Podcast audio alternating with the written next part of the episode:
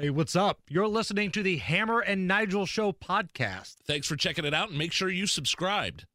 Hammer and Nigel Can you believe these characters are weirdos? on 93 WIBC. So let's rock it! Now, we've seen the devastation that the devastating consequences that categorically ignoring laws has, and we've seen it play out in cities like San Francisco, in Los Angeles, in Chicago, in New York. I'm quite frankly concerned that Indianapolis is going to become another San Francisco, and I don't want that to happen. That was Marion County prosecutor candidate Cyndi Carrasco. Prosecutors' debate aired last night on RTV6. My name is Jason Hammer, Mindy Winkler filling in for Big Nige.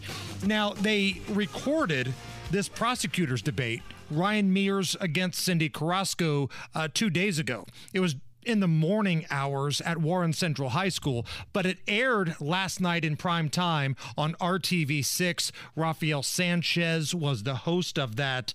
And again, you heard Cyndi Carrasco right there, Mindy. Her concern is that Indianapolis is going to turn out just like some of these liberal hellholes. Right. San Francisco, Chicago, LA. And when I say that, I'm not just saying this as, you know, some partisan or whatever. They've recalled the district attorney in San Francisco. They tried to kick out Gascon in Los Angeles. There was a little snafu in the paperwork that prevented that, but I can see her point here. Right, absolutely. Because, uh, well, and right now we are trailing them, particularly San Francisco, in terms of a safe city. They're, they, Chicago, um, New York are above us. what does that say? Right. Indianapolis has more homicides per capita than Chicago does. Right. That's a problem. Um, so we're going to play you some highlights in case you missed it last night of this prosecutor's debate. Again, all clips courtesy of WRTV6 Channel 6. They had it on their uh, YouTube page. Um, Rafael Sanchez was the host. And watching this thing last night, my main takeaway was that Ryan Mears, the incumbent, the unelected incumbent, he will blame everybody else but himself. It's the court systems. It's the judge's fault. Locusts! He's like Belushi in the Blues Brothers. It's everybody else's fault but his.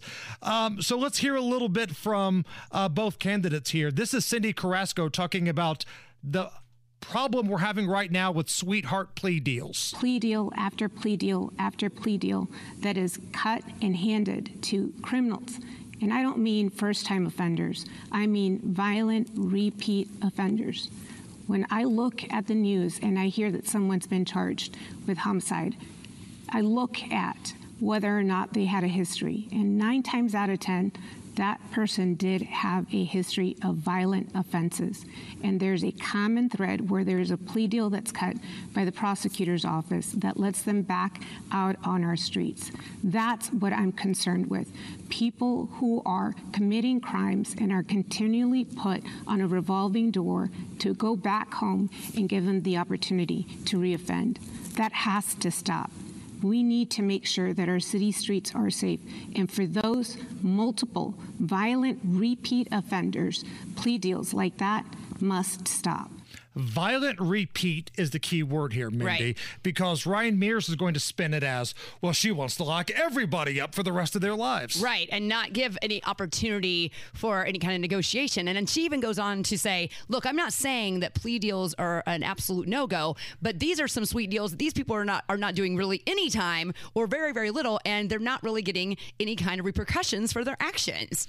And here is Ryan Mears' response when Rafael Sanchez of RTV6 asks him if there are too many of these plea deals. Mr. Mears, is the office, is your office, based on the challenger's position, are you offering too many plea deals? Well, first of all, I want to say I'm proud to work with the deputy prosecutors that I get to work with every single day. They come in and they work hard, and they're not political individuals. They all work in the prosecutor's office because they want to make a difference in their community. And I'm grateful for the people that I get to work with each and every single day. The resolutions that you see are more complicated than the headlines you might read in the newspaper. And one of the things that you will see with the deputy prosecutors who work really hard each and every single day is we take on tough, tough cases, we take on challenging cases. And sometimes you encounter evidentiary problems, sometimes you encounter witness issues. Uh, but we still move forward and we still proceed in a way that reflects the strength of the case that we're presented with. And okay, I get that. Sometimes a witness doesn't want to talk. Sometimes you run into some evidence issues. But explain to me how literally every single prosecutor that's been in Marion County has had more success prosecuting violent habitual bad guys than you have. Right. And he, I loved how he blamed the media. He, he, he said, "Don't just listen to what the media is saying. There's a lot more going on. No, there's evidence that you are letting these folks back out on the street. That's, this is what you signed up for, right? Right. Listen, it's tough. I agree. It's a tough job, but this is what you signed up for and this is what you're running for. And this is the part that kind of gets to me. And this was a trend last night. Ryan Mears came off more as a counselor than he did a prosecutor. Listen to his thoughts when the subject of very violent juveniles came up. Are you too soft on, on youth? Are they getting away with whatever they want to do? First of all, they're not juveniles, they're kids. And the second part of it is when we talk about habitual offenders, kids aren't habitual offenders. Young people aren't habitual offenders. They don't have a criminal record yet. And so the challenge is when you have these intervention points with these kids, what can you do to make a difference in someone's life? It is a sad reality and it's unfortunate, but we have had to charge uh, young people with murder. And that's something that we're prepared to do. And there are two different paths that you can go on. You know, when you are dealing with kids who are involved in violence, you need to figure out why is that kid involved in violence? What is the motivating factor? And there does have to be consequence. But there's a lot of kids that we come into contact with in the criminal justice system who just need a chance and an opportunity. No, it's not your job to be their parent. It's not your job to be their counselor. It's your job to, to be a prosecutor. right. To be a prosecutor. In the name of your title, prosecute. and listen, there are bad kids. Stop with this whole bull crap of, well, they're not juveniles, they're kids, and no kid has a record. My ass. We have unfortunately came in here day after day and talked about some pretty heinous crimes committed by kids the right. age of 14 or younger. Right. So listen, do I like what's happening with our kids in the city? No. But it's your job to do the law. You're not their dad. You're not their uncle. You're not their defense attorney. Let their defense attorney worry about that. And this brings us to weed. Now, again, I'm not somebody that feels like if you get busted by weed, you should spend the rest of your life in jail. I get that. Right. I understand that. Violent people need to be behind bars. But the rationale that Ryan Mears gives as to why he wants to do this uh, kind of rubs me the wrong way. Uh, we made the decision not to prosecute simple possession of marijuana because we saw who used marijuana and we saw who ended up in our criminal justice system, and without question, it disproportionately impacted people of color. When we see injustice like that, we're going to act and we're going to act swiftly. Otherwise, we're part of the problem. So it's not because he feels like weed should be legal or it's a minor crime. It's, well, too many people of color have been arrested, so we should probably stop prosecuting this. That's the rationale. Right. Like, of all the angles to play on weed need here, yes. right? Like, and listen, I think there's a middle ground where a lot of us can say, you're right. If you get busted for a little bit of weed, slap on the wrist, pay a fine, let's move on here. Right. But to say it's just because, well, too many African Americans have been arrested because of weed. So, what happens when it becomes something more serious? What happens if it becomes a more violent thing? Well, we're arresting too many black people or too many white people. So, we're going to have to change the way that we do things. Right. What the hell is that? The law is the law. Thank you. uh, and speaking of the law, again, Mindy Winkler filling in for Big Nige. Red flags. You knew that was going to come up in the debate last night. Uh, Ryan Mears completely dropping the ball on the red flag case that allowed the FedEx shooter to maintain a weapon and go into FedEx and execute lots of innocent people. This is Cyndi Carrasco talking about red flag laws. It's also important to focus our efforts on prevention. And the red flag law is one of those tools, one of those critical tools that the prosecutor directly can use to prevent tragedies. Now, what happened at FedEx could have been prevented had the prosecutor's office actually done a filing that would have potentially stopped the shooter from purchasing the guns. Because of that failure, eight people lost their lives. Samaria Blackwell will never go home, and seven others will not. The prosecutor's office has to focus on using every single tool, every law on the books, just like that red flag law, so that people don't fall through the cracks, so that cases don't fall through the cracks. And we have to try. The prosecutor's office didn't even try in this case. So this was Ryan Mears' response. And I want you to listen to this because this sounds like a guy that is using the prosecutor's office as a stepping stone to run for mayor. this is a guy that wants to be the mayor so bad he can taste it, like he can't wait to get out of the prosecutor's office. He screwed this up. This is his response. Uh, taking the gun away in that initial instance uh, is a good first step, but there has to be follow up in terms of what can we do to try to help get that person the type of resources that they need that will ultimately make a difference. Right now, we're just labeling people, and those labels don't make our community safer. What we need is a committed mental health uh, court, which is able to offer these types of resources to individuals. And as a requirement of the red flag law, if you do have a finding under the red flag law, there has to be some sort of follow up treatment that an individual has to participate in. No, you have to do your job. It Right. starts with that. We could talk about all these other steps of, okay, what happens after we actually do our jobs here? Right. We'll have that conversation. But this clown basically ignored it. And what happened? Eight people died at FedEx because he was too lazy to do his job. Again, he doesn't want to be a prosecutor. He wants to be something bigger and better. He wants to be the mayor one day, and it's obvious the way he runs his office. Now, if you're somebody that lives on the west side of Indianapolis, whether you're a Republican, whether you're a Democrat, whether you're an independent, I want to get your thoughts on this because Ryan Mears' solution to the homeless problem downtown, the rowdy homeless problem, where we talk about this all the time. Even Guy Relford has been accosted by the homeless folks down here on the circle. His plan is just to take them all to these hotels over by the airport, and uh, we'll go from there. Let's just tackle the issue of homelessness right now. I think there's a concrete solution that we can have with people who are looking for housing. Uh, there are a number of hotels on the west side by the Indianapolis airport where instead of doing the traditional prosecution, what we need to do is when we have interactions with those individuals, we need to say, hey, we would prosecute you for this crime, but this is what we're willing to offer you.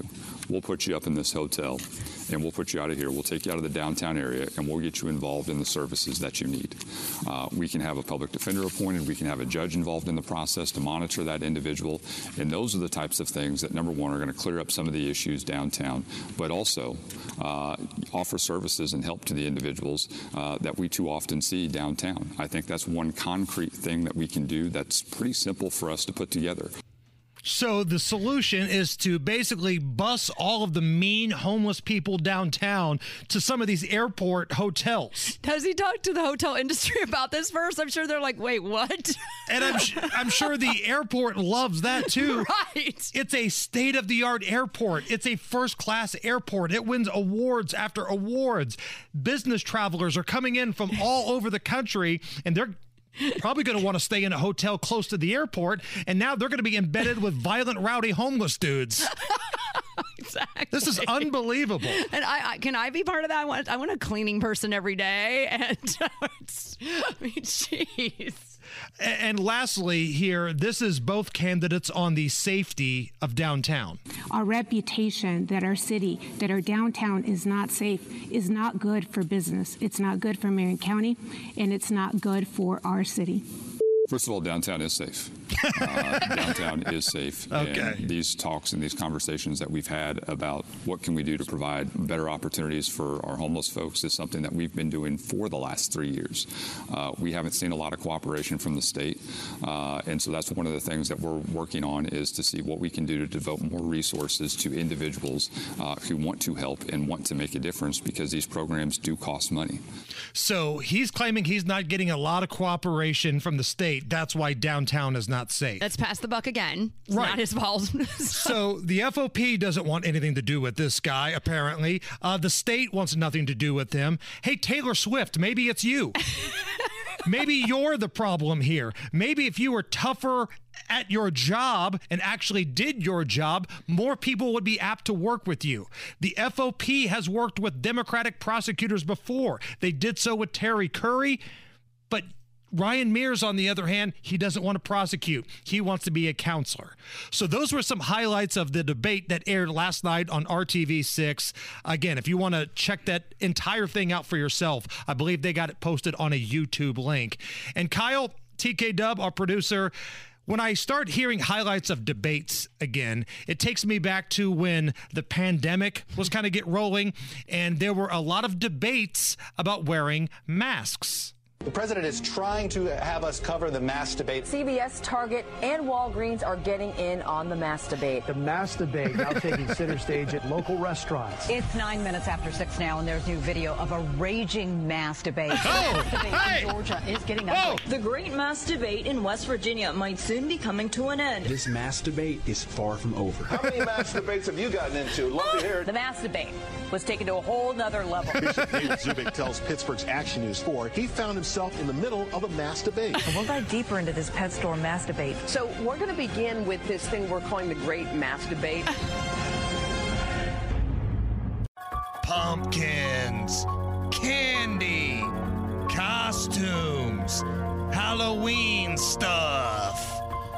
All right, so our producer, TKW, a very big, massive, burly, bulging man. Thank you. Thank you.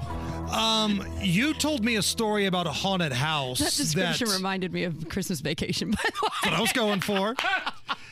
Uh, you told me a story about a haunted house that at first I was like, what's wrong with you? But the more I thought about it, I was actually proud of you. Thank you. So this was back in my Ball State days. Chirp chirp. There was a haunted house, and me and this girl that I was with at the time, we decided to go. Well, this was like the first time that I had ever been in a haunted house since I was a little kid. So I didn't really know what to expect. Well, anyways, it's really dark when we get in there, like really dark. So you can't really see anything until they want you to see them. They, as in the people in the haunted house that are jumping out to that scare are you. there waiting to scare the crap out Right. of you. Well, there were no, I don't recall there ever being any like signs out front or anything. It was just you walked in and there were different rooms and blah, blah, blah, fog everywhere. Well, all of a sudden, the girl in front of me starts to move like she's scared. So she's moving really fast.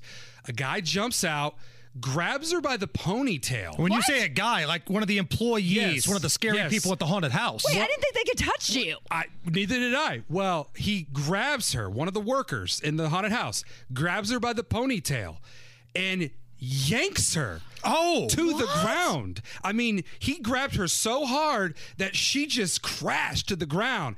And me being like, okay, I don't care. You, I don't care if that's part of the act or not. You don't do that to a woman of all people. No. So, without any hesitation, I punched this dude right in the face. Yeah. And I I, remember he was wearing a rubber mask.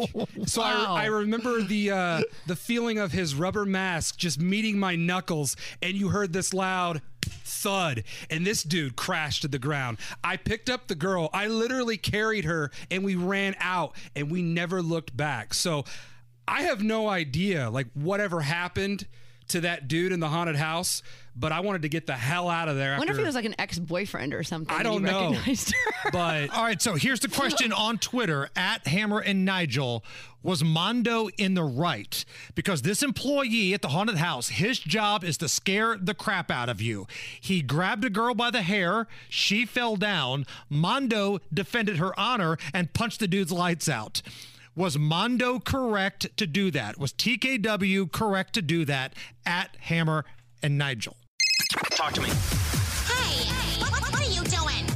Hammer and Nigel on 93 WIBC. Never take It is the Hammer and Nigel show. I'm Jason Hammer. Mindy Winkler pinch hitting for Big Nige. And let's go to the drivehubler.com hotline and bring on Tony Kinnett.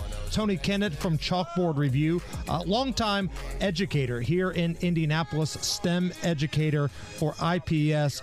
Tony, we got a number of places we can start here, but um, a question that we talked about a little bit yesterday. Why in the hell is Randi Weingarten in Ukraine? Well, you know, think if you're a teacher that's a member of the American Federation of Teachers, which is the teacher union that Randy is in charge of. you spend on average between 750 and 1250 dollars a year out of your own salary. It's taken before the paycheck even arrives in your hands.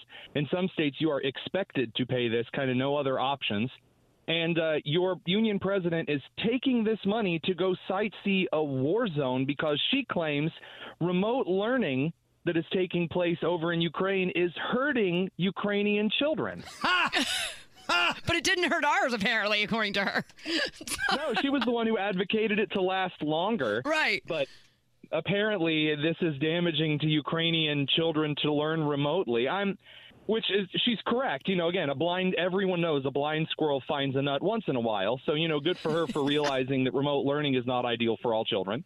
Right. Uh, but yeah, I mean, spending your teachers' uh, hard earned money, which you already say they don't have enough of anyway, to go sightseeing across because you know she's not just going alone. They have to provide security for her and, and lodging and, and food and transportation and probably you know spending money to make sure that her visit's not a waste of time at least in her eyes. That's going to be a sizable chunk of cash that's going to her showboating. She's not going there to accomplish anything. She wasn't invited this is just her showboating Right. This is a photo op. So what's the end game here? So if she gets a picture with Zelensky or if she gets pictures with some school kids in Ukraine, what's the end game for her? I mean, the end game is a big nothing. I mean, th- thinking about this from a communications and marketing perspective, what a waste of money. Um, there is no photo with any individual that has like skyrocketed you into fame and fortune. You know, we've had Dave Rubin on the podcast for Chalkboard Review. We've had Jeb Bush. We've had Scott Walker. We've had a lot of, you know, big individuals in both education and in politics but none of those guests have skyrocketed us into prominence. That's not how that's supposed to work, and that's a very poor understanding of marketing and communications if she thinks that taking a picture with Zelensky is going to change the day. The man's already opened up the New York Stock Exchange one day. He's been on practically every show except The Bachelor. I'm really amazed how they think this is going to provide anything for them. And again, it's not like there was some big success story that she wants to share throughout the world. Look what has happened to our school age children because of her leadership. And as I said yesterday, Tony, and I've told you this before too, this had nothing to do with making sure the children were safe. This was about getting a wish list accomplished for all of the teachers that paid their dues in their union. And now she's going to take the I'm Wrecking Education World Tour over to Ukraine. You remember when Angela Jolie or Angelina Jolie and Brad Pitt just started adopting children from random African countries like it was a bingo game? Yes. Everyone criticized this because they're like, well, it's not actually about adopting children. You're virtue signaling. You don't actually, you're literally going to random countries, doing a little press conference, and then picking up a child whose name Angelina could not even pronounce and and everyone criticized it for it. It was a big scandal in the aughts. And now here we are. You have Randi. There's no reason for her really to go over there. Like you said, there's no story. There's not actually any reason that she should be putting herself at risk. If you go to Ukraine, that's a very serious safety risk. There's no reason that she should be putting the AFT in that kind of a situation where they could suddenly be without her leadership. Of course, it would be for, you know, the the some kind of marketing grand strategy, I suppose, that she's going at all. But it just seems like this was a whim of someone who just wants more attention. Do you think that she went over there hoping that they were being successful working at home, doing schoolwork at home, and it backfired on her, and now she's like having to backtrack a little bit? So you're actually trying to inject some logic into Randi Weingarten's movement, and I appreciate that, um, and that's very interesting. But the guy that runs into the middle of the street and screams, "You need to ride a donkey," and then throws a beer bottle at the side of the building, you don't try to like logically think of why he ran into the street, why he threw the alcohol. You just say, "Wow, that's a crazy individual," and that's really what's going on here. She's just a loon. Last thing here before we move on from this story are there teachers who are part of the union that feel like they kind of have to be part of the union or they're going to get left out that are completely embarrassed by this and view this as a complete waste of their money? Or are most of the teachers in the union like hell yeah randi go to ukraine. Look like joe namath. We believe in you. I have been in a lot of teachers' lounge conversations in my time in education, and uh, specifically at Lawrence North, uh, there were uh, a lot of great science faculty there, still is, and we would sit in the teachers' lounge at lunch, and I never heard them. I think almost all of them were members of the union, and I never heard them say one good thing about Becky Pringle or any of the uh, uh, NEA leadership or any of the local ISTA leadership. They just don't matter. National union leadership does not matter to 99% of the American public school teachers. Uh, I will say a lot of teachers, I'd say a majority of teachers, are probably a part of the union because they feel like they have to be. But this is one of the reasons that I continue to advocate and assist uh, public school teachers in Indiana, at least, because that's, you know, I'm a local. I try to help them leave the Indiana State Teachers Association because it doesn't really do anything for them anymore. There's no reason to be a part of it. And that's why I've helped over 180 teachers leave the ISTA in the last couple of years. Tony Kinnett with us from Chalkboard Review. Uh, there's this story from Michigan where hundreds of Muslim protesters shut down a Michigan school board meeting over sexually explicit LGBTQ books. Take me through what's happening in Michigan. Yeah, so some parents who do not share the same values as the very woke progressive left went to a school board meeting and expressed their displeasure. And then the school board thought, hmm, what are in front of me are parents who are very deeply religious, who are very deeply ingrained in the um, Islamic faith, and they take their faith seriously. So what I'm going to do is be condescending and tell them basically to calm down and that it's no big deal. Oh. That their children are reading stories about transgender this and and sex change that and all of this other nonsense that that is that is absolutely haram to uh, the people of Islam. And so, uh, of course, they were upset. And uh, what I think the biggest takeaway from this uh, that continues to resound is that it doesn't appear that it's it's the white Christo fascist angry Christians who are the who are against this kind of stuff. You see uh, traditional Orthodox Jews, uh, you see Protestants, you see Catholics, you see those who are Islam. You even see some uh, Hindu and Buddhist and Sikh groups that are very much against this kind of of predation and this kind of harmful material being in front of children. Tony Kinnett, Chalkboard Review. Uh, one more thing here, Tony, before we let you go.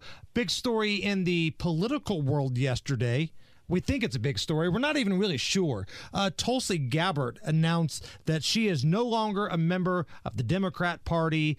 The debate we had was Does this move the needle for anybody? Does Tulsi Gabbard have a following to where they will say, All right, you know what? We're leaving the Democratic Party too?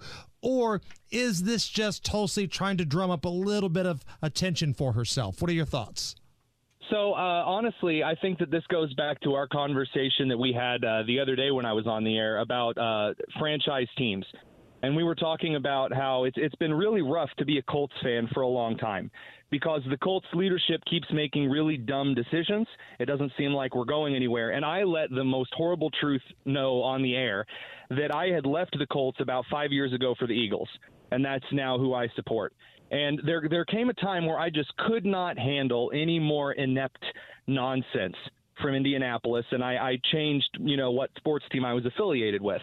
And I think that what you're seeing is a lot of the same, and this is why I think that it matters. It shows there's a breaking point. You can only go so far into complete insanity before you lose everyone except for your most vehement base supporters. We're seeing a little bit of this with Trump on the right, it, just in, in recent months. Um, you know, we had that very weird tweet out on Truth Social uh, that was a very, very disturbing kind of a racist sort of thing to say about Mitch McConnell's wife. He said some things uh, since then that have been kind of questionable. And you see a lot of people going, ah, okay, maybe I, I just really don't want you to run again. And I think that's really what we're seeing here. Tulsi on the left is like, you know what? I've been kind of waiting and hoping for you guys to turn things around, to realize that the majority of Americans just want calm, rational, classical American debate and ideology discussions. And that's just not what she's getting out of the Democrat Party. And so she vamoosed. I was impressed that she's finally opened her eyes. I wish others would. Do you think when she, that, that last bit that she talked about, she was almost like inviting people to join her? I felt felt like it was very Jerry Maguire, like who's coming with me? Do you think any of them will? I mean, do you think they're like, well, no, I'm, no, I like my paycheck too much on this side? I mean, do you think that that she's going to make any kind of impact on her other fellow um, colleagues? Well, the only other person that I would even consider, as far as a colleague standpoint, on leaving is Manchin. But Manchin is is actually kind of getting more blue by the day. Uh, he he seems to kind of be bowing his head because he, he thinks that's where uh, the beds are made. And I don't know if that's really a good idea. As far as nationally, a lot of people are just, they didn't like her anyway because she went against the grain of the Democrat Party. The Democrat is very unilateral in thought, especially on the progressive wing. And so it makes a lot of sense for them to just kind of get rid of her because she was, you know, the thorn in their side. That said, this doesn't really make me a, a Tulsi fan. I still think that she is an incredible threat to uh, the Second Amendment uh, as well as some other issues that she's seen in the past. She still is very ideologically on the left in some structural and statist ways, which is weird because she does have some libertarian tendencies. But I think that this is a very important first step. I hope that a lot of moderates uh, and a lot of the politically homeless, you know, that have left the Democrats in the last couple of years find this encouraging. And I hope that this does become a trend nationally, although I'm skeptical of it being one. If anybody wants to follow your work or reach out to you, what's the best thing they can do? You should head over to chalkboardreview.com and sign up for our newsletter where Ooh. you can get all of the latest and greatest news without a bunch of annoying extra junk. And if you are, you know, a sadist, a masochist, you just really don't like yourself, you should follow me over on Twitter at the Tonus. Tony Kinnett, Chalkboard Review. My man, I appreciate it. Thank you. Thanks, guys. It's the Hammer and Nigel Show. Hammer and Nigel. Can you believe these characters are weirdos? On 93 WIBC. So let's rock it. Hey now, my name is Jason Hammer. Matt Bear's in the traffic center. TK Dub is running the show. Mindy Winkler is in for Big Nige. Seems like we got the gang all here. With that being said, let's do a little legal stuff. Crime, punishment, judges legal stuff. So, the last couple of days, we've been talking about Indiana congressional candidate Jennifer Ruth Green, how she was basically outed. Her sexual assault was outed yeah. by Politico and reporter Adam Wren. Now, there's a lot of chatter about whether or not her opponent in this congressional race, Frank Mrvan, who's basically the incumbent here. He's a member of Congress. Did he reach out to his cronies to dig up some dirt? and give it to this little weasel of a writer at Politico, Adam Wren. And how is this dirt, though? This is something painful that happened to her, not something she did. Well, the thing is, I think they were looking for other stuff, but they were just so nonchalant in their duties. They were so quick to try to own the conservatives. They posted her sexual assault, yeah. which she did not want to be posted. So last night, Jennifer Ruth Green went on with Sean Hannity to discuss this publicly for the first time. Jennifer, first of all, I'm sorry about what you went through, number one. Number two, you you were begging people not to disclose that you were a victim of a horrific crime. Why wouldn't they respect that? That you know, that's absolutely right. This has been a very difficult time for my family and me, but let me first say that God is always only good. Um, you know, Congressman Frank Mrvan, sitting member of Congress, he illegally obtained my records. They were never released through FOIA. He selectively grabbed records to spear me and uh, just to smear me and to trivialize this trauma just to win. He's losing this race. He has nothing to stand on because he cannot focus on the fact that he is hurting Hoosiers and he has simply just taken the economy and torn it down and voted to spend $3 trillion. He has nothing to stand on. And so this is what he decided to go after. And it's a very traumatic thing for me. And again, the writer that chose to run with that is somebody from Indiana. It's somebody that has worked with Indianapolis Monthly here in Indy before and is the self admitted pencil neck that Greg Garrison was talking about in an interview he did with us once. Greg Garrison mentioned some pencil neck intern before, and I had no idea who he was talking about. I just figured it was somebody that was, you know, 18, 19, 20 years old, whatever. Right. But then I got a tweet from Adam Wren where he basically outed himself as the pencil neck. So Adam Wren of Politico, that's where he writes now, among other places, was the one that did the cheap shot article here. So make sure you remember who it was Mm-hmm. Right. when it comes down to it. Next time you have the opportunity to skip over an article, think about what this guy represents. Because this is beyond politics. Mindy, you know this. I would love to get your perspective on this as a woman. All is fair with politics, right? If you've got a bad policy, if you got popped for a DUI, if you know you're Herschel Walker and you say I'm against abortion, but it turns out you might have paid for one, all of that's fair game. Did this go too far? Oh, absolutely. I mean, that's this is again, this is something that happened to her. It was traumatic. That's like, you know, attacking someone's family member that passes away or a child. You know, that's they're not the ones running and this is a situation that has nothing to do with her doing the job. How would that have any impact? Right.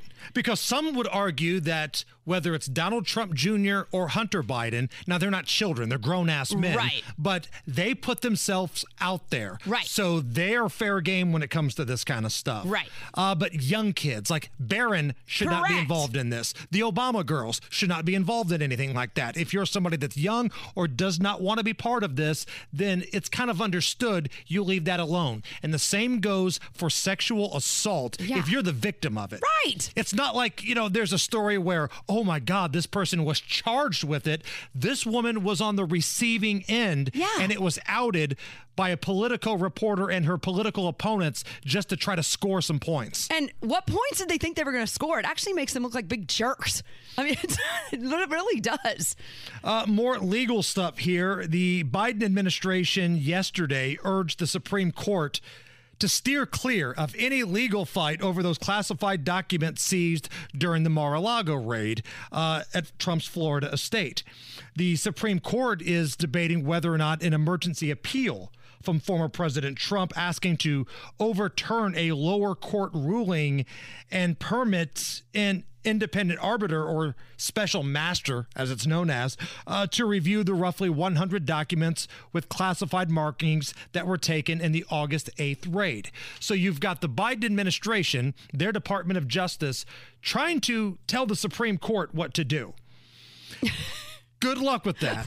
Right. As they say in the movie Dodgeball, that's a bold strategy, Cotton. Let's see if it plays out for you.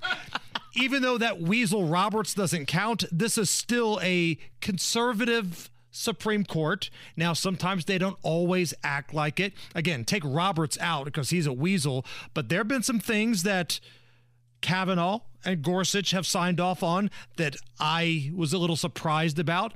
But who do you think you are getting to boss around the Supreme Court, especially when you basically justified people protesting in front of their homes to where one lunatic tried to kill Brett Kavanaugh? Right. Right. They're in no position to bow down to you at all, and they don't feel like any favors are owed. Let's make that perfectly clear. Uh, speaking of one specific president, why don't we check in with wheeling, dealing, hair sniffing, kiss stealing Joe Biden? I got hairy legs. True internet coverage of pressure.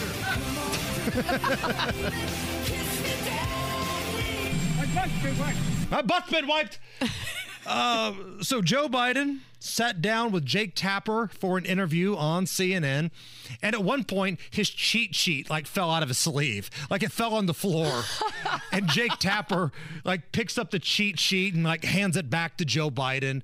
That's how much this dude does not have the fastball anymore. He can't even sit down and talk to a friendly media outlet, somebody that's willing to carry his water Right. like CNN without having a cheat sheet. Uh, but uh, here is uh, President Applesauce Brains talking about the recession. Bank of America says the U.S. could start losing 175,000 jobs a month. Gas prices are on the rise again. Should the American people prepare for a recession? No. Look, they've been saying this now. How uh, every every six months they say this. Every six months they look down the next six months and see what's going to happen. It hadn't happened yet. It hadn't. be- uh, There, there has. There is no. There's no guarantee that there going to be. I don't think there will be a recession. If it is, it'll be a very slight recession. Oh. That is, will move down slightly. I didn't know there were angles and of recession. Think about what's happened. We have done more, we're in a better position than any other major country in the world, economically and politically. First of all, that's completely false. we are in a recession. second of all, based off of the definition that has been used every single year up until this year, where your administration changed the definition, it's a recession. It's been multiple quarters in a row of negative growth. Now, I don't claim to be a rocket scientist here, but every other year that's been a recession. Right. I think that if this were a Republican president and the numbers were the same, you guys would be calling it a recession. But you changed the definition of it. So you can sleep at night saying, oh, there's no recession here. Well, we'll change the definition. That's what we'll do. This is ridiculous. Uh, Mondo, can I get some mood music, please? Oh, some Beverly Hills Cop. There you go. So, this story from Greensburg, it's not quite banana in the tailpipe, tailpipe from Beverly Hills Cop, but it's close. a Decatur County man was arrested after the Indiana State Police say he tampered with a local judge's vehicle. Oh, I read about this. According to the state police, the Greensburg Greensburg Police Department was sent to a parking lot when a Decatur County judge had experienced car trouble. The judge told police he was unable to start his truck, and when he got outside to take a look, someone had put spray foam installation inside of his truck's tailpipe. so instead of putting the banana in there, Right. they sprayed foam installation in there, insulation. And an investigation led to the arrest of some dude named Jimmy Colson, 62, of Flat Rock, Indiana. He was preliminarily charged with intimidation and criminal mischief. Again, banana in the tailpipe, greater than foam insulation. if you're going to do it, do it right. That's all I'm saying. Hammer and Nigel presents It depends upon what the meaning of the word is. Is this anything? On 93 WIBC. So this is how we play Is This Anything? I'm going to run some stories by Mindy Winkler, who's filling in for Big Nige. Mindy's going to break down all of the information and she will give us a verdict. Is this story anything or not? We start with this. Kraft Macaroni and Cheese. They are putting together a petition to have McDonald's add an item to their menu that's a mac and cheese Big Mac, where it's basically your traditional Big Mac, but you could also get it with Kraft macaroni and cheese on it. Oh my God. Is this anything? Uh, heart attack waiting to happen. oh, stop with your health crap. Listen, sister, if you're going to come into this room and start with your healthy eating crap, maybe this isn't the room you need to be in. I've spent 25 bucks on Taco Bell at the drive-thru on myself before. So save your bull crap, all right? Mondo, let me go to you. This is everything. Thank you. Now, Mindy Hammer, for the longest time, every cookout that I've ever gone to, I have always put macaroni and cheese on my burger. Seriously? Seriously. I mean, I like the two, but I don't like them touching. I do. I love it. I want them to touch and I want it in my stomach. So when I saw that Kraft is going to put macaroni and cheese on the Big Mac, I, I'm in. I'm all in. Tell me where to sign this petition. LFG, let's go. And even if they don't get it done, now you can go to McDonald's, get a couple Big Macs, do it at home. Make your own Kraft macaroni and cheese because some people make it a little differently. Right. Some people add a little milk. Some people add a little salt or pepper to it. It's your own house recipe. Dump that thing in the Big Mac. now, Mondo, let me go back to you because Mindy's dead to me. dead. Would you? Mindy is dead. Mindy is dead. Would you put the mac and cheese in a bowl, take the Big Mac, and maybe dip it in the mac and cheese, Sure. as opposed to putting it on top? Yeah, I, I, I don't judge. I'll do whatever. it's all, listen, it's all going to the same place. You're not worried about your bun getting soggy. No, no, I like soggy buns. What's happening here? I feel like I've lost control of this segment. And it's usually Mindy that takes us down the the horrible road that we go down. Mindy, you're a bad influence. Oh, I've heard that before. I'm a fun fluence. There, I like that better. So this brings us to great moments in Mac and McDonald's history. See, they're McDonald's. I'm McDonald's. they got the golden arches. Mine is the golden, Golden arcs. I see they got the Big Mac. I got the Big Mick. Great moments Oh. in Mac and McDonald's history. Is this anything? There was a fun moment in the midst of the disaster recovery efforts in Florida. Volunteers near Fort Myers. They were helping clean up after Hurricane Ian, and they found a piano that had washed up upon the shore. Oh, wow. A piano, and they started playing it. Take a listen here as one of the volunteers takes control and starts playing Kansas City.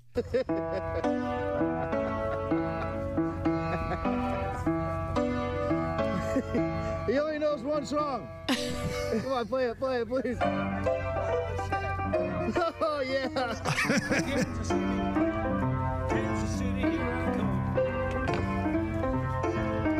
Is this anything, Mindy? Awesome. Kind of reminds me of the guys on the t- movie Titanic that are still playing as everybody's falling off the boat. Right. Right. But it's kind of up, it's uplifting. It's kind of giving some, you know, good spirits to everyone. And man, that just shows you how strong these hurricanes and these storms are. This is a big freaking piano oh, Right. that washed up on shore. Yeah. This wasn't like somebody's, you know, umbrella to their gazebo. This was a big freaking piano. So we're gonna play a little game here, Mindy. It's called Know Your Piano Songs. Oh goodness. We're gonna play you just a small snippet of a song. Okay. You have to tell us what the song is, okay? Okay. Number one. Oh, um, that's nine to five. Dolly Parton. Thank you. And ESPN, you better have the Queen at Knoxville this weekend. Do you know that, sh- that that noise that sounds like a typewriter is her doing this? That's her The mic? actual nails. Yes. I heard her talk about it. She was like, she said it was her nails in the, into the mic. That's awesome. All right, one down. Number two. Piano Man. There you go. Which honestly, there's more harmonica than there is piano. True. But yes. All right, now this is the last one. This might be a little tougher. Great Balls of Fire. There we go. I love me some Jerry Lee Lewis. Goose over here wasn't gonna miss. That's right. Great balls of fire. Goose and Rooster over here. Uh, last one. Is this anything? Eggo has announced they're getting into the eggnog game. Eggo Nog will be coming out this holiday season. It's an eggnog liqueur flavored with rum, cinnamon, and nutmeg. It's a collaboration between Eggo and the folks from Sugarlands Distilling.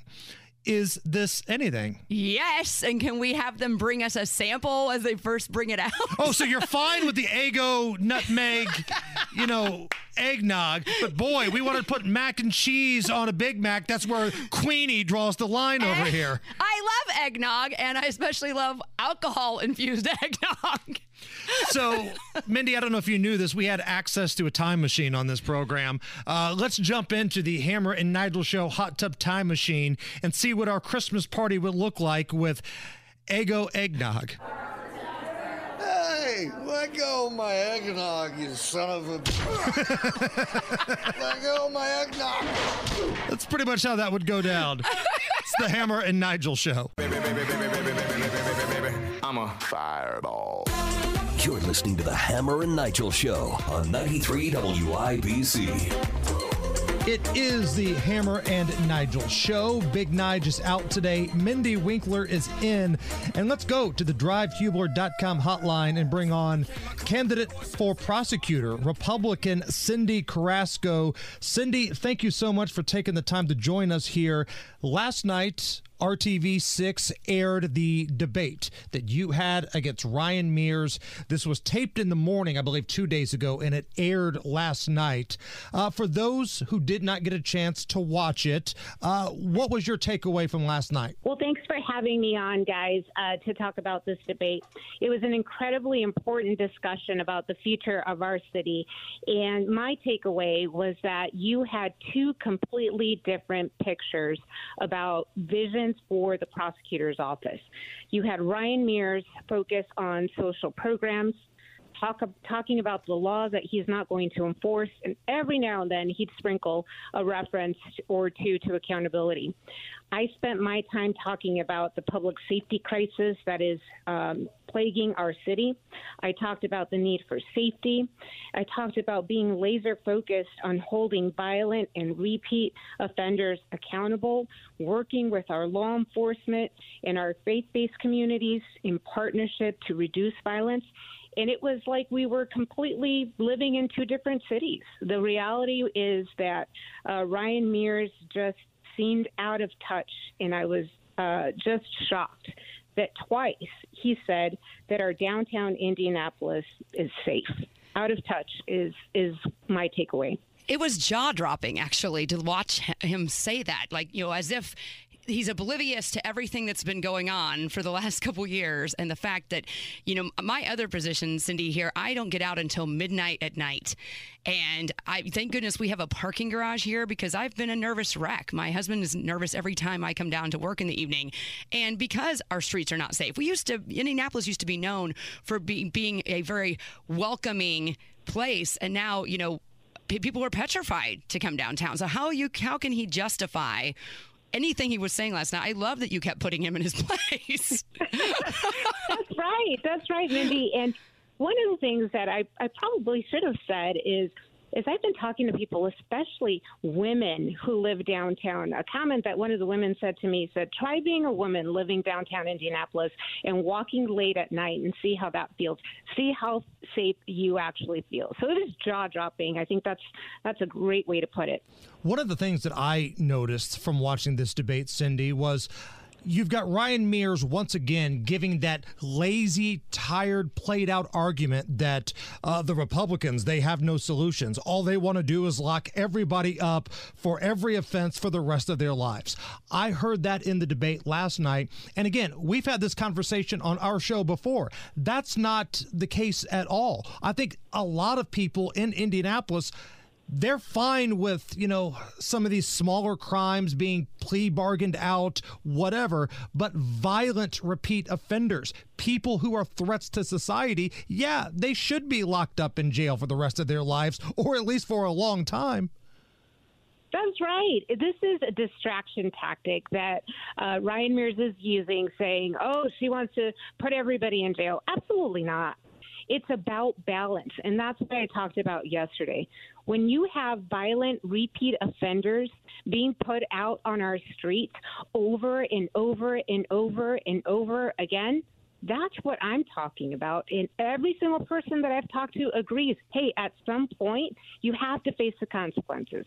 But that does not by any means say, I'm going to throw everybody in jail. Absolutely not. It's about balance. And the other thing that caught my attention was how it's everybody else's fault that crime happens in Indianapolis, according to Ryan Mears. Right. It's the judges, it's everybody else's fault. That's fine. But when you are the face of justice in Marion County, when you are the prosecutor, you have to be a little bit of a fighter. And you had a great line in that debate of we can talk we can walk and chew gum at the same time because Ryan Mears was making it look like, well, my hands are tied here. It's everybody else's fault but me. I thought that was a really interesting moment. It it's just more of the same. Like you said, Ryan Mears blame, blaming everybody else. It's the legislature, it's the laws, it's the judges. Never once did I hear him talk about what he or his office could do. And that's what I talk about is your next Marion County prosecutor has to have the leadership. That's what we need to be looking for. We need a leader who is willing to work with everybody to start making a change in our community. And unless we get somebody who is a leader, who accepts responsibility, who is willing to shake things up and actually make a difference to our community, nothing's going to change. He's had his opportunity, he's had his three year job interview, and it's time for us as the citizens of Marion County to give him his review. And it status quo is not working. Status quo is not I love that you specified too and clear and to that you're not totally against plea deals because pe- people immediately go there. Oh, you know, and you you are very good at explaining. No, that's not what I'm saying. It's just that every one of these should not be a plea deal, and we should not be letting these guys just walk in and out of the door because there's and feel no real consequence for their actions. Well, you know, he talks about his conviction rate and how it's the highest conviction rate that it's ever been his whole entire time in the office. And it dawned on me, then why is it that during his tenure, during his con- when he's got the highest conviction rate according to him, that Indianapolis has had the three worst years of crime in its history? I don't care about the conviction rate. I want to know that my city is safe.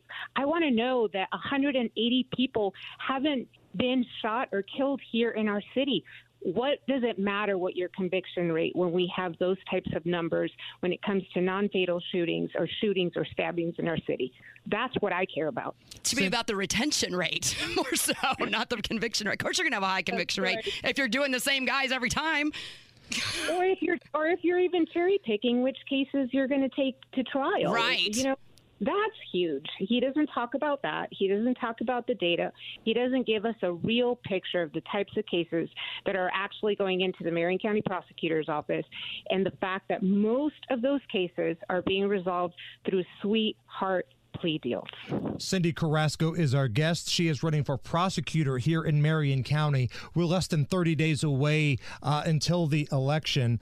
Uh, Cyndi, do you think that the moderator last night, Rafael Sanchez of RTV6, who I have a lot of respect for. I consider Rafael uh, a friend. He used to come on our podcast shows.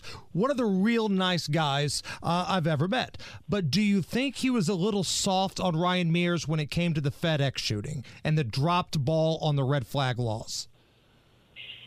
You know, it's interesting to me that uh, when we talked about red uh, flag, we kept coming back to, uh, well, what would you to do to improve the law? And Ryan kept talking about the fact that, well, you have to have, you know, these wraparound services, and it would be great. The law still is needs changes. It's very simple, folks. We just need to actually do the work file the cases, and that alone is going to make a huge factor. It's coming back to the very fundamental, basic job of the prosecutor. File the cases first, and then let's talk about if there is a need for uh, for any improvements. So I wish that uh, the takeaway from that piece of the debate is that people understand Ryan likes to talk about all the failures of the law and how the laws need to be improved just do the job. Use the laws on the book. Let's start there. And Cyndi, not that you need any more material for the campaign. Uh, the Ryan Mears time in office has been one big piece of campaign material for you. The last week and a half, what we've seen here in Marion County with again, habitual violent threats to society getting out because of either a sweetheart plea deal or incompetence from the Marion County court system and the prosecutor's office. Uh, this is embarrassing. And I'm hoping that the people in Indianapolis understand what's at stake here less than 30 days from now. It is embarrassing. It's and it's devastating. More importantly than embarrassing is that it's resulting in people in our community dying. And you know, I ended that uh, debate by asking a very simple question. And this is the question that I would like your listeners to ask themselves. And I would like your listeners to go out and ask their neighbors do you actually feel safer today than you did last year or the year before that? And I guarantee you that the answer is no. And if for some reason you do feel safer today, then be my guest and vote for Ryan Mears. But our city is in crisis. Nobody feels safe today or safer today than they did last year. And it's absolutely time for a change. Ryan Mears has had his chance. We need a change. I ask for your support and for your vote.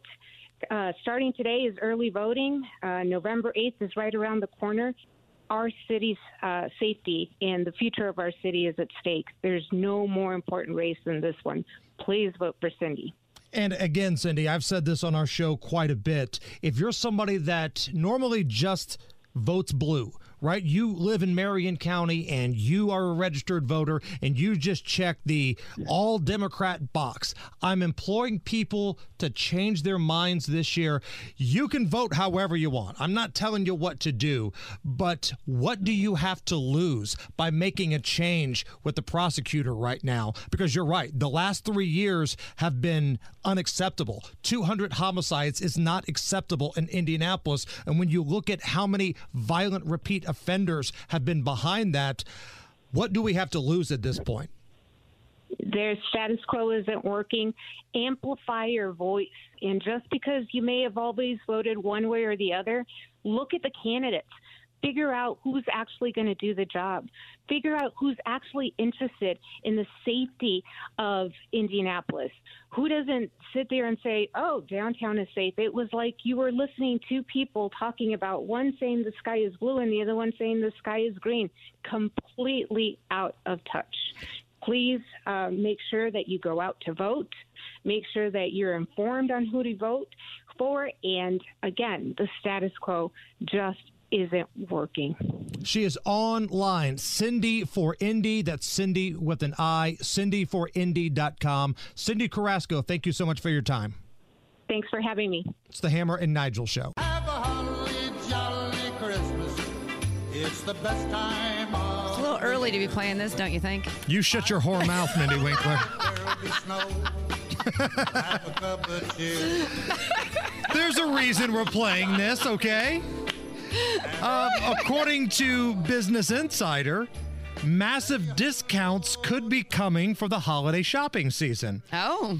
So this data collection firm, uh, they did a report said that about 1 trillion online retail transactions have helped predict sales patterns for November 1st to December 31st of this year. The report found that categories like electronics, toys, and computers could see major price cuts. It's a way to get people to come out and actually shop because the way things are priced right now, everything costs more. The recession, they basically need a gimmick to get people to come out. Right. So when they say major, though, is it still going to be more expensive than we are used to in the past? Right. Well, that's the old Black Friday trick, right? Like they jack up all the prices originally, but then they lower it back down to what it were. Oh my goodness! Look at the Such a savings. deal. According to this report, uh, price cuts could see 32% and above, especially for electronics, toys, and computers. And the biggest savings are expected to fall between Thanksgiving and Cyber Monday. Okay. So, if you want to get a little head start on the holidays, there you go. Mindy hates Christmas. I do not hate Christmas. We just haven't even got to Halloween yet. All right, so we're going to talk about this with the coupon lady when she comes up because she's a Christmas queen too. We've got that. We've got Casey Daniels and the top stories of the day coming up next. Hammer and Nigel. Can you believe these characters are weirdos? On 93 WIBC. So let's rock It is the Hammer and Friends show. Mindy Winkler's my friend. You've been here for the last couple of days. Thank you for filling in. Thank you for having me. Um, coming up here in uh, just about 30 minutes, Casey Daniels will join us from the Kendall and Casey Yes, show. another woman. And then in about uh, 15 minutes, the crazy coupon lady, Crystal Hammer, will I join picked the us. right day. It's Ladies Hour here on the Hammer and Nigel show. Ooh, it's a lady. That's my Leon Phelps ladies man right there. Uh, coming up here in just a moment, if you missed any of this Fetterman interview with NBC, this thing was a dumpster fire. We've got some audio for you, but interesting story here in Indy. A Native American association has told the Indianapolis Indians, we want you to keep your name. Now, this goes against the narratives of a lot of very woke white people in this country. Uh, but the Native American Guardians Association, this is the same group that's fighting for the Atlanta Braves and Chicago Blackhawks to also keep their name. This was the same group that did not want the Washington Redskins to ultimately change their name, and they didn't want the Cleveland Indians to change their name either. This group feels like it's an honor to have their heritage be put out there on these sports franchises. They're imploring the Indianapolis Indians, please don't change your name. Oh, I love that. I've got my mom's best friend was a Cherokee Indian, and my one of my really good friends, Holly, is an Indian. And they're like, why is everybody thinking? Why don't they ask us what we think?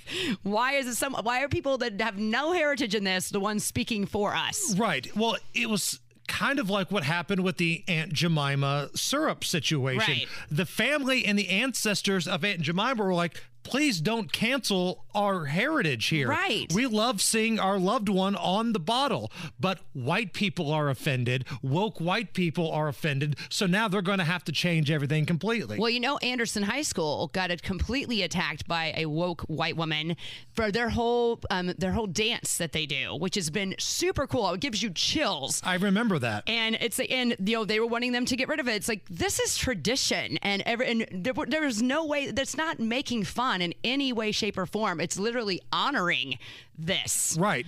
And the Atlanta Braves, I know for a fact they work with, you know, the local Indian groups in the greater Georgia area and they're part of the marketing campaign and the, you know, they get money and things like that. So Right. this is a deal that's worked out. It's been the Indianapolis Indians since 1902, but now times are changing. To quote the movie PCU, it's a different ball game out there right now. But this group uh, says they want the name to stay the same. This is a, uh spokesperson for the group. Quote, I have talked personally to the president of the Indians and told him, please do not change. We've encouraged the team to retain the Indians name and the logo.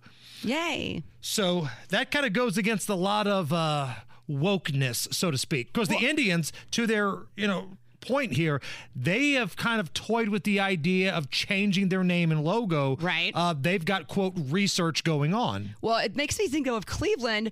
What, what about the movie Major League now? the whole thing is the Cleveland Indians. Right. So now you've changed. Are they going to do one of those like digital edit edits, like at the end of that one Star Wars movie, where now they edit in Hayden Christensen coming out at the end? Is Ricky Vaughn going to come out to a Guardian shirt on? Come on. The little graphics that are out there. right, right. Um, so NBC's Dasha Burns, she's a reporter for NBC News. She had a one-on-one interview with John Fetterman of Pennsylvania. Now, this is the guy that had the stroke not that long ago, but he's still running for Senate. Hell, he's still leading in the polls against Dr. Oz. Now, this is important. Even if you don't live in Pennsylvania, this is important because if this guy gets in the Senate, he's a lunatic. Right. And he's going to vote along with Bernie Sanders and all these other sycophants every step of the way. He can't put together coherent sentences right now. He's having a hard time recovering from the stroke. But at the same time, you want to be one of the 100 most powerful people in the world. So this is a problem. Dasha Burns of NBC News, she asked Fetterman if there are any other health issues that the public should be concerned with. In terms of any any symptoms related to the stroke or any other conditions, you know, um, you hadn't disclosed the AFib you were diagnosed with uh, five years ago. Is there anything else that is in your health record? Any other conditions or symptoms that you have not told voters about? As far as I know, yeah. As far as you know, there's there's nothing else. Yeah, I don't think so. All right.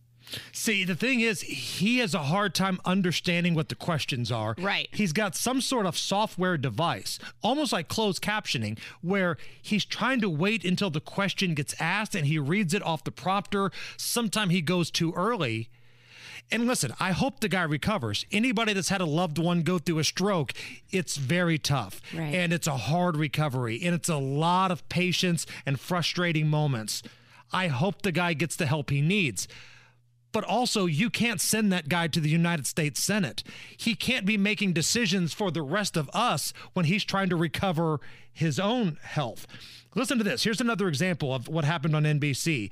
Uh, Dasha is going to ask him, Are you committed to showing up on the 25th for the debate? He first says no, But then he says, oh, yes, of course. You've got a debate coming up in a couple of weeks. There's been a lot of debate about the debate. Are you committed to showing up on October 25th to debate your opponent no matter what happens? No, I'm, I'm not. I'm not concerned. Uh, I believe that's another opportunity to be transparent, and people can make their own decisions, uh, you know, during the debate. Sorry, to clarify, are, are you committed to showing up on October 25th no matter what, no matter what your opponent says or does? Well, yeah, of course I'm going to show up on the 25th. And again, I've not edited any of this audio. You can watch it in its entirety. Now, the reporter, again, Dasha Burns, she was asked on the air how this interview worked. Uh, we had a monitor set up so that he could read my questions because he still has lingering auditory processing issues as a result of the stroke, which means he has a hard time understanding what he's hearing. Now, once he reads the question, he's able to understand. You'll hear he also still has some uh, problems, some challenges with speech. And I'll say, Katie, that just in some of the small talk prior to uh, the interview, before the closed captioning was up and running, it did seem that uh, he had a hard time understanding our our conversations. And then she goes on with Savannah Guthrie on the Today Show. Uh, this was this morning. The interview aired last night in prime time. So this reporter, Dasha Burns, joins the Today Show, and there are some liberal reporters that are giving. NBC's reporter crap saying that she was too tough on Fetterman. Since then, other journalists who've also dealt with Fetterman came forward and said they had a different experience. Yeah, and Savannah, that's completely fair that that was their experience. We can only report our own. I will say it's important to note that according to the campaign itself, our team was the first to be in the room with Fetterman for an interview rather than via remote video conference. And uh, myself, my producer, and our crew did find that small talk before that captioning was was difficult because of those auditory processing issues. This guy is not okay, but the Dems, they're putting him out there and he's winning.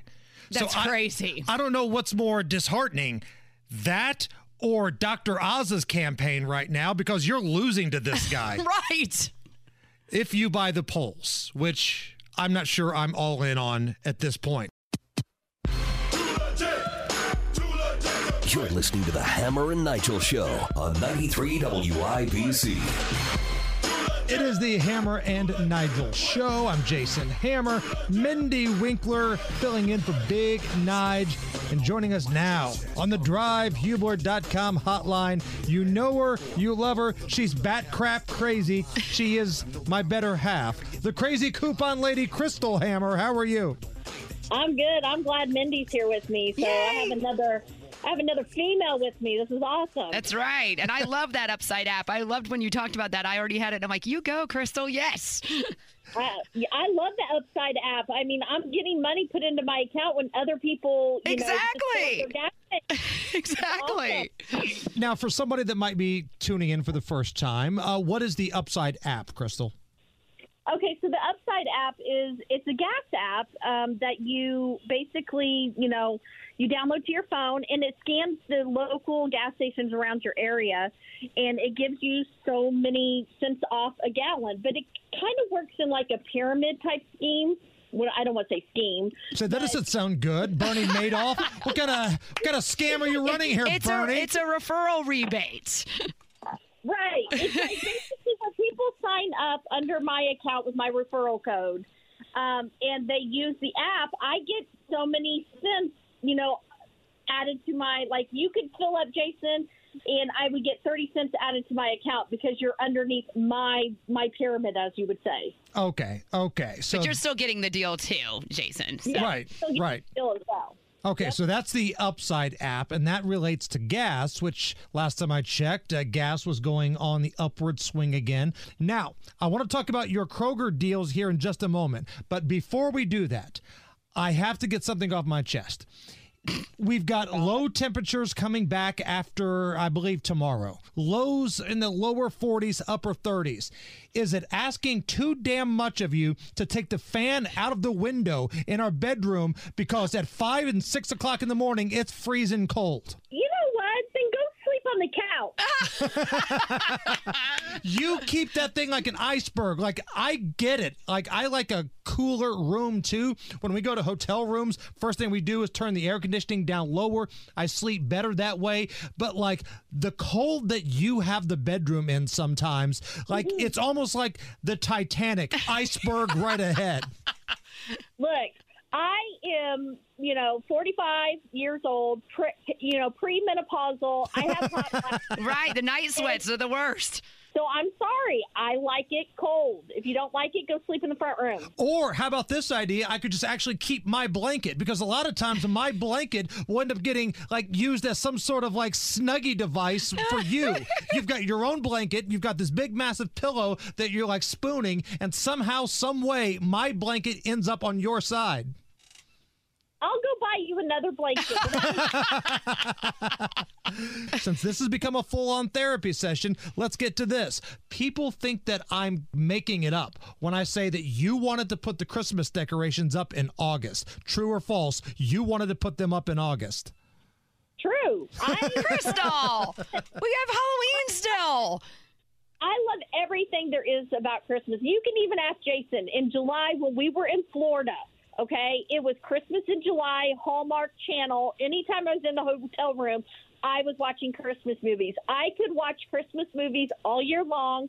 I would decorate Christmas all year long. In fact, I would love that when I retire, I want to get a, a job at that Christmas, you know, store down in Pigeon Forge, Tennessee, where they teach you how to write in that calligraphy, you know, type of and and do the, the ornaments, you know, personalize the ornaments. Like that's my dream retirement job. There's one in Frankenmuth, Michigan, too. Have you been to that one yet? Oh, have you been to that one, Ike? It's a little German town, and they have an entire Oh. whole Christmas theme town. Oh, Jason, we got to move. Mindy, you're not helping. Like I throw an olive branch out here for you to come on the show, and you're really not helping things at all. Um, all right. Our so- house for Halloween. I mean, there's lights everywhere. Now they're all orange, but there's. I just like decorations. I like the lights, the ambiance. It's my favorite. No, I feel you there. I, I totally feel you there. And Chris is along with you. Chris is little Rusty Griswold. Uh, he's all about uh, the family traditions. And yes, he wants every bit of the lights and decorations up there. So at least you're not alone in the house. I just feel like I, I keep hearing Gretchen Wilson's Redneck Woman. I keep my Christmas lights up all year long in my head right now. We actually did that one year. Um, it was really cold, and we couldn't get up on the roof to get the um, the Christmas lights down. And I think by the time we were going to get to it, it was like the end of April. And at that point, I said, just leave them up till next year. that was You didn't have polar them- vortex year. You didn't have them lit though, right? No. Okay. Because I've seen people leave them on. So- I'm like, that's a little much. Polar vortex year, they just stayed up. I'm not going to lie. All right, Crystal, I've been told that you've got Kroger deals for us here today. What are we looking at? Okay, so I have three things that I want to tell you guys about, and it's it's some great deals on some food where you're going to save at least forty to fifty percent off. Um, first, I'm going to start with is the uh, it's it's three pound bag of frozen fruit. It's the Wyman's. Um, and just so you know, they said that I just read an article that fruit is up 20% than it was last time this year. Isn't that crazy? Ugh. So a three bag, um, three pound bag it regularly will cost you sixteen dollars, but it's on sale for eleven forty nine. Um, there is a Kroger Kroger digital coupon that you can clip on the Kroger app. That'll bring it down to ten forty nine. But it's also part of the mega event sale. So when you buy three or more items that are part of that mega event sale, you're going to save an additional two dollars, making a three pound bag of frozen fruit just eight dollars and forty nine cents. Wow. And this is the stuff that you can use to make like smoothies or whatever it is. It's the frozen Yeah. fruit, and you just throw it in the blender and that kind of stuff. Uh-huh. And you can set some out and just have it for dinner. Like once it thaws out, you just eat it like regular fruit as well. Now, in order to get these deals, again, just to remind everybody, uh, you need to have the Kroger app as well as doing the in-store deals. Is that right? That is correct. You want to have the Kroger app because some of these uh, coupons are on the actual Kroger app. Okay. What else you got?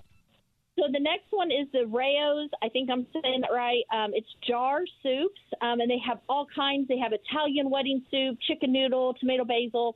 Anyways, they're pretty expensive. They're like five dollars and forty nine cents a jar. They're also part of that mega event sale. So they are currently on sale for four ninety nine. But again, if you buy three or more of these participating items, you're going to get two dollars off per jar, making them just two ninety nine. But we're not even done there. If you have the Ibotta app, check to see if you have a rebate because on Ibotta there is a dollar back per jar, making each jar just a dollar ninety nine. Does it take you like forever to go through the the checkout?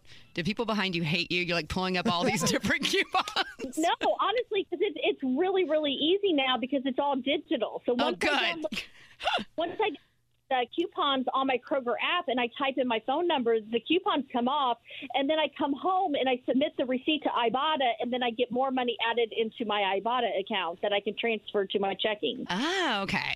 All right. Now, you posted a deal on your social media earlier this week for Halloween candy, right? Is that still good? Do we know?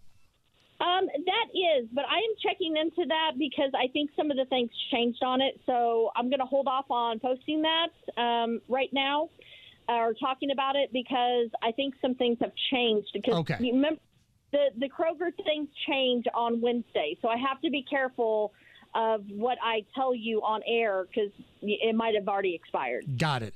Well, I'll tell you what, we're going to post the deals you talked about today on our social media, uh, Hammer and Nigel Show, Facebook and Twitter. But if somebody wants to go straight to the source, how do they find you? They just look me up on Twitter, Facebook, or you know uh, Instagram. Crystal Hammer, spelled C H R Y S T A L, just like the stripper. That's my girl, the crazy coupon lady. Uh, we appreciate it. Thank you. All right, bye. Bye. It's the Hammer and Nigel Show. Casey Daniels coming up next. Simply irresistible. You're listening to the Hammer and Nigel Show on 93 WIBC. It is the Hammer and Nigel Show. I'm Jason Hammer.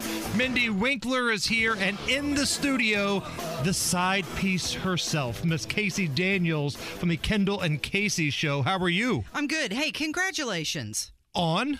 On your view. It has definitely upgraded from Nigel. I was just going to say I'm loving the ratio today. I mean, my Finally, goodness. some my other goodness. estrogen in here. Yes, exactly. You know what? What do we need these guys for anyway, right?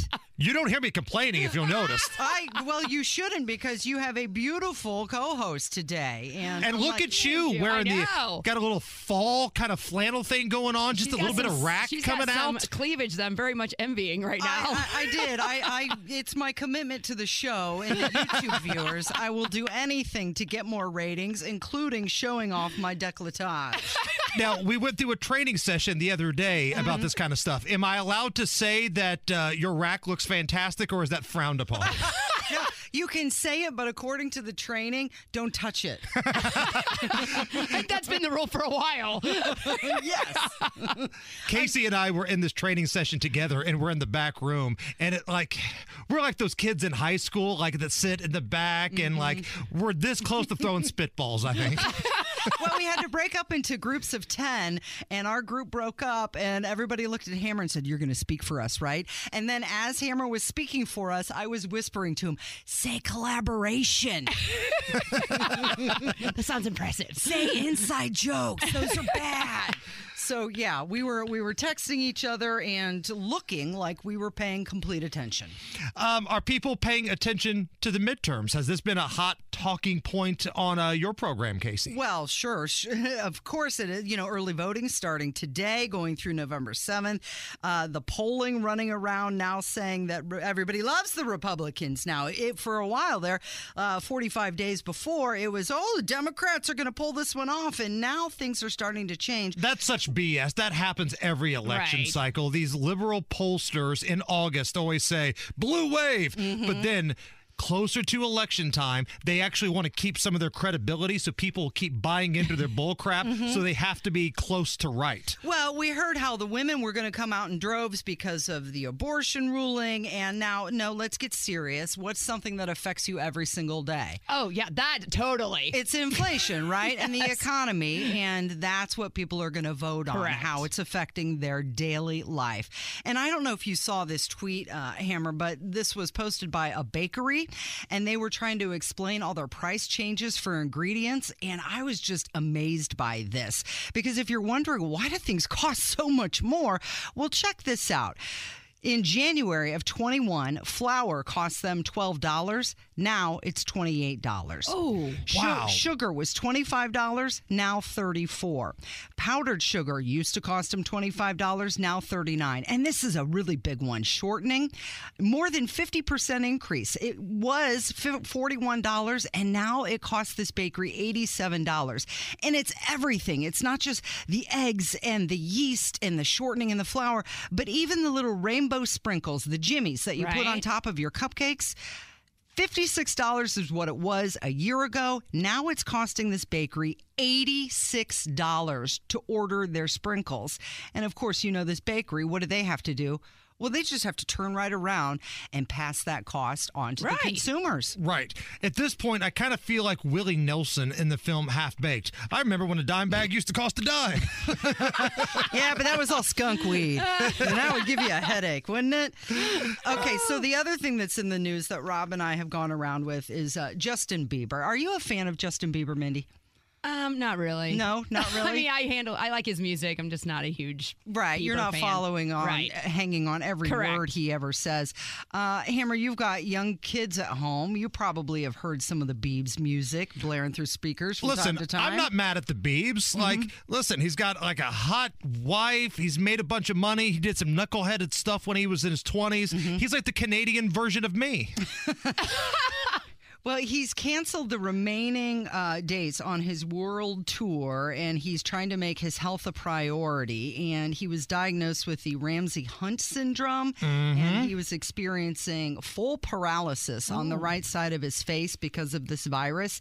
And now it's being reported that maybe he's going to retire. He's 28 years old. His net worth is 285 million dollars. Wow. So he could retire at any minute.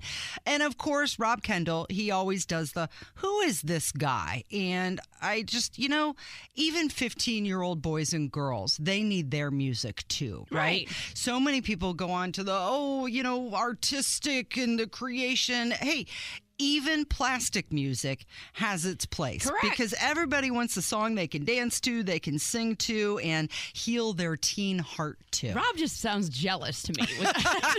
he Rob would be jealous of the 286 85 million net worth um, thing. But speaking of teen heartthrobs, since it's the ladies here, Tom Cruise. yes. He is going to possibly do a spacewalk on the International Space Station. Really? Why? Uh, well, because he's Tom Cruise can. and he can. Okay. Yeah, and the music, the movie budget is two hundred million dollars. And think about this: when you're Tom Cruise, right? You do your own stunts. You're jumping off of planes and roofs, and you're riding motorcycles and jumping out of helicopters. You're running in every movie. What's next for him? Like, That's what true. could he possibly do to top that? Mm, how about a walk in space for sure? But here's the thing about Tom Cruise doing his own stunts, and we've Yeah. talked to Brian Baker about this. Oh, Uh, yeah. our you know friend Brian Baker. He's Mhm. our former writer, a fill-in host. He does the breakdown. He's a stunt guy who does you know work on major films. Mm-hmm. Uh, I believe he just got done working stunts on the latest uh, Black Panther film. Stunt guys hate Tom Cruise because They're putting he him out of takes work? away some of their work, Mm. and when he doesn't do it right and he gets injured, the set has to close down and everything slows down. And when the Mm-hmm. set is closed down, people don't get paid because Tom Cruise's ego was like, I have to do all the stunts by myself. That's a really good point. I hadn't even thought about Right. that. Tom Cruise's ego is costing other people money. Well, here's something that Tom Cruise could take to the next level. Maybe he should do a family friendly movie and he can focus on long, sustainable relationships. That would be a completely new Okay. frontier for him. Man, there's a lot going on with Tom Cruise. Like I like his movies. I Yeah. do. I'll admit. Yeah. Um, he's kind of a weird cat. Uh, Yes. the whole Scientology thing, I don't really understand. He's going to the mothership. But man, Top Gun was really good. Top Gun Maverick was really good. And this was a dude that made a movie that didn't really have an agenda, wasn't trying to push some sort of social bullcrap on you. He just wanted a fun, badass movie. And I can respect that. It's the uh, number six all time gross box office receipt receiving movie. So he's still got it. Right. Even at 50 plus, we still like our Tom Cruise. And Mission Impossible, one of those movies where the second, third, fourth, fifth, sixth movie, they're all just as good as the first. Yes. It's and like he still Fast and the looks Furious amazing. movies, He you looks- Yes. Fast yes, and the Fast and Furious. Furious. That's not even close. Because I mean, like, the ninth Fast money, and the, the ninth True. Fast and Furious was so good. Did you see that? I stopped watching them a while ago. But look at their box office, though. Every one of these things, like you Truth. can sit there and laugh, Mindy, but as long as they keep pumping out these cars that have the nitrous tanks and there's Vin Diesel or some buff looking dude, they're going to make a ton of money. Mm-hmm. Hey, let me get your impression really quick on the Troy Aikman non-controversy, the fake controversy, the we take the dresses off Right. We comment. We talked about this yesterday. Oh, okay. So, I mean, I think that, you know, he's speaking to people who aren't offended by that. Correct. People who are watching football aren't expecting their quarterbacks to be petite little flowers, right? I wasn't offended. In fact, I was thinking much worse um, with terms in my head. yeah, you were. yes, she was. I can't say on the air. Casey, are you ready for a night with WIBC? I can't wait for it. I'm going to be running on all cylinders. I'm going to have full horsepower going. She's a virgin this year. Yes, this is your virgin experience with a night with WIBC. Mm, isn't that nice? Mindy, please be- try to be gentle with Casey. to be virginal again. Um, and again, What's that like? we mentioned this earlier. We found out from our promotion staff earlier today. 25 more tickets just were released earlier today. Mm-hmm. Oh. So, if you want to go, they just released 25 extra tickets. This is your last chance. Go to ticketmaster.com, search for WIBC, mm-hmm. or I think we still have it pinned at the top of the Hammer and Nigel Show Facebook and Twitter. Look for a night with WIBC. They just released 25 more. So, if you missed out, you got a reprieve here. Get mm-hmm. your tickets. Mindy, you've been there before. This is going to be a fun night. Oh, it was a blast last year. I've been telling everyone. In fact, as soon as I heard um, Kendall and Casey mention it this morning, I was like, "Hey guys, they said, Yeah. some more tickets. Get on it." Yeah, it's going to be a good time. October 27th, and it's at the uh, Schrott Performing Arts Center right on the campus of Butler. Well, our website still looks like it's a project from IPS students, so I don't think we have a side piece up there yet. you know what? we? Actually, Hammer, I, I did write an article yesterday, and it was how uh, Carmel, Zionsville, and Westfield were named in the top 10 of uh, small cities in I the saw country. that. And Granger, Indiana, where I used to live, was also in the top four of lowest housing cost in the country. Wrote a nice, beautiful article about it, published it. Can't find it anywhere. Oh, Like, am I the fun. bad guy because I'm tired of being nice and saying, oh, it's a work in progress? It's been long enough. Can we fix this thing, please? well, you're talking to the wrong person. I'm the front end, not the back end. well, I'm going to go get Wait, yelled at. Uh, Casey, thank you so much. The Kendall and Casey show every Monday through Friday, 9 to noon. Thank you. Thanks. It's the Hammer and Nigel show. I'm an Indian outlaw. The Hammer and Nigel show. I'm Jason Hammer. Mindy Winkler filling in for Big Nige.